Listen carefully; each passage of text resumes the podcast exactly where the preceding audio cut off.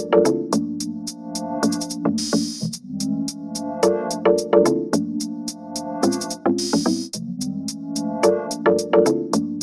สดีค่ะ ดิฉันวรินทานจรัสริกุลชัยนะคะจาก VSM 365 ค่ะสำหรับวันนี้นะคะเราจะมาพูดถึง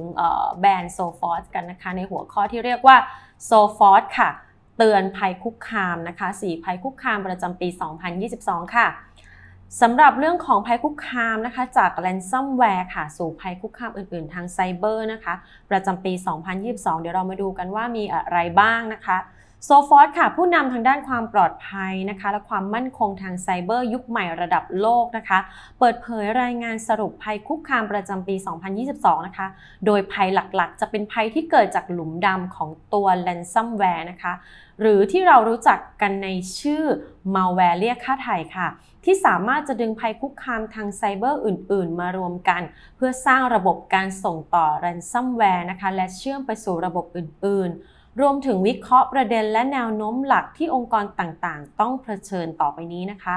ข้อแรกค่ะ ransomware มีแนวโน้มจะกลายเป็น malware นะคะ ทั้งแบบแยกส่วนและเป็นระบบมากขึ้น โดยผู้เชี่ยวชาญทางด้านการโจมตีทางไซเบอร์ จะเสนอรูปแบบการโจมตีเสมือนเป็นการให้บริการนะคะ หรือว่า as a service ค่ะ พร้อมให้คู่มือเครื่องมือและเทคนิคที่ทำให้ กลุ่มผู้โจมตีต่างๆ สามารถโจมตีผ่านแรนซัมแวร์ทางไซเบอร์ได้ในรูปแบบเดียวกันนะคะ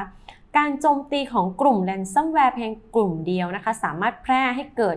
การบริการการโจมตีเรียกค่าไถ่ที่เรียกว่า Ransomware as a Service ค่ะ หรือ RaaS นะคะ ได้อีกหลากหลายวิธีค่ะ โดยผู้เชี่ยวชาญด้านการพัฒนา Ransomware จะมุ่งไปที่การจ้างโค้ดและโครงสร้างมัลแวร์ที่เป็นอันตราย ให้กับเครือข่ายผู้ที่ต้องการใช้แรนซัมแวร์อื่น ๆ นะคะ ข้อที่ 2 ค่ะ ภัยคุกคามทางไซเบอร์ที่เกิดขึ้นนะคะ ยังคงมีการปรับตัวเพื่อสร้างแพร่กระจายแรนซัมแวร์ต่อไปนะคะ ซึ่งรวมไปถึงการโหลด การดรอป และวิธีการใช้มัลแวร์เน้นปริมาณในรูปแบบอื่น ๆ นะคะ และการเพิ่มและการควบคุม initial access broker ค่ะ การใช้สแปมและแอดแวร์เป็นต้นนะคะ อย่างที่ 3 ค่ะ การใช้วิธีคุกคามหลายรูปแบบจากผู้โจมตีแรนซัมแวร์นะคะ เพื่อกดดันเหยื่อให้ยอมจ่ายค่าไทยค่ะ คาดว่าการกระทำในลักษณะนี้ยังคงดำเนินต่อไปนะคะ โดยมีขอบข่ายและความรุนแรงเพิ่มขึ้นนะคะ ในปี 2021 ค่ะกลุ่มผู้ตอบสนองและจัดการภัยคุกคามของโซฟอสนะคะ ได้จัดประเภท กลยุทธ์การกดดันออกเป็น 10 ประเภทค่ะ ตั้งแต่การขโมยและเปิดเผยข้อมูลไปจนถึงการขู่ทางโทรศัพท์นะคะ การโจมตีแบบปฏิเสธบริการค่ะ หรือว่า deny นะคะ of service ค่ะ หรือที่เรียกว่า DDoS นะคะ และอื่นๆนะคะ ข้อที่ 4 ค่ะคริปโตเคอเรนซีนะคะ หรือสกุลเงินคริปโตทางดิจิทัล จะกระตุ้นให้เกิดภัยคุกคามทางไซเบอร์มากขึ้นค่ะ อาทินะคะ ransomware และการขุดคริปโตนะคะ ซึ่ง Sophos เนี่ยคาดว่าแนวโน้มนี้จะยังเกิดขึ้นจนกว่าคริปโตเคอเรนซีนะคะทั่วโลกจะมีการควบคุมที่ดี และเป็นระบบมากขึ้นในอนาคตค่ะ โดยใช้ประโยชน์จากการเข้าถึงช่องโหว่และเป้าหมายที่เคยถูกละเมิดจากผู้ปฏิบัติการแรนซัมแวร์มาแล้วนะคะ เพื่อติดตั้งการขุดคริปโตในคอมพิวเตอร์และเซิร์ฟเวอร์ต่างๆ ค่ะ แรนซัมแวร์เติบโตได้เพราะความสามารถของการปรับตัวและการพัฒนาในการสร้างโค้ดที่ซับซ้อนขึ้นนะคะ และคิดค้นวิธีการเรียกค่าถ่ายจำนวนมากจากเหยื่อค่ะ กลุ่มประกันนะคะ กลุ่มบริษัทประกันและนักเจรจาต่อรองอื่นๆ รวมถึงหาเหยื่อ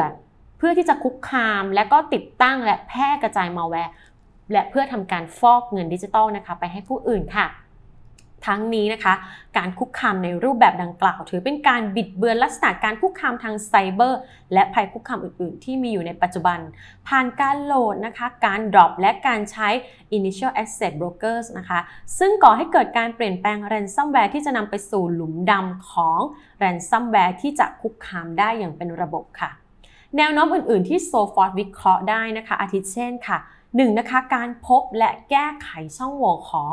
ProxyLogon นะคะหรือที่เรียกว่า ProxyShell นะคะ 2. ค่ะการโจมตีที่อุปกรณ์ทดลองการโจมตีของภัยคุกคามอาทิเช่น Cobalt Style Beacons นะคะ หรือ Mimikatz และ Power Spoit ค่ะ 3. ภัยคุกคามที่มุ่งเป้าไปที่ระบบต่างๆ ของ Linux นะคะ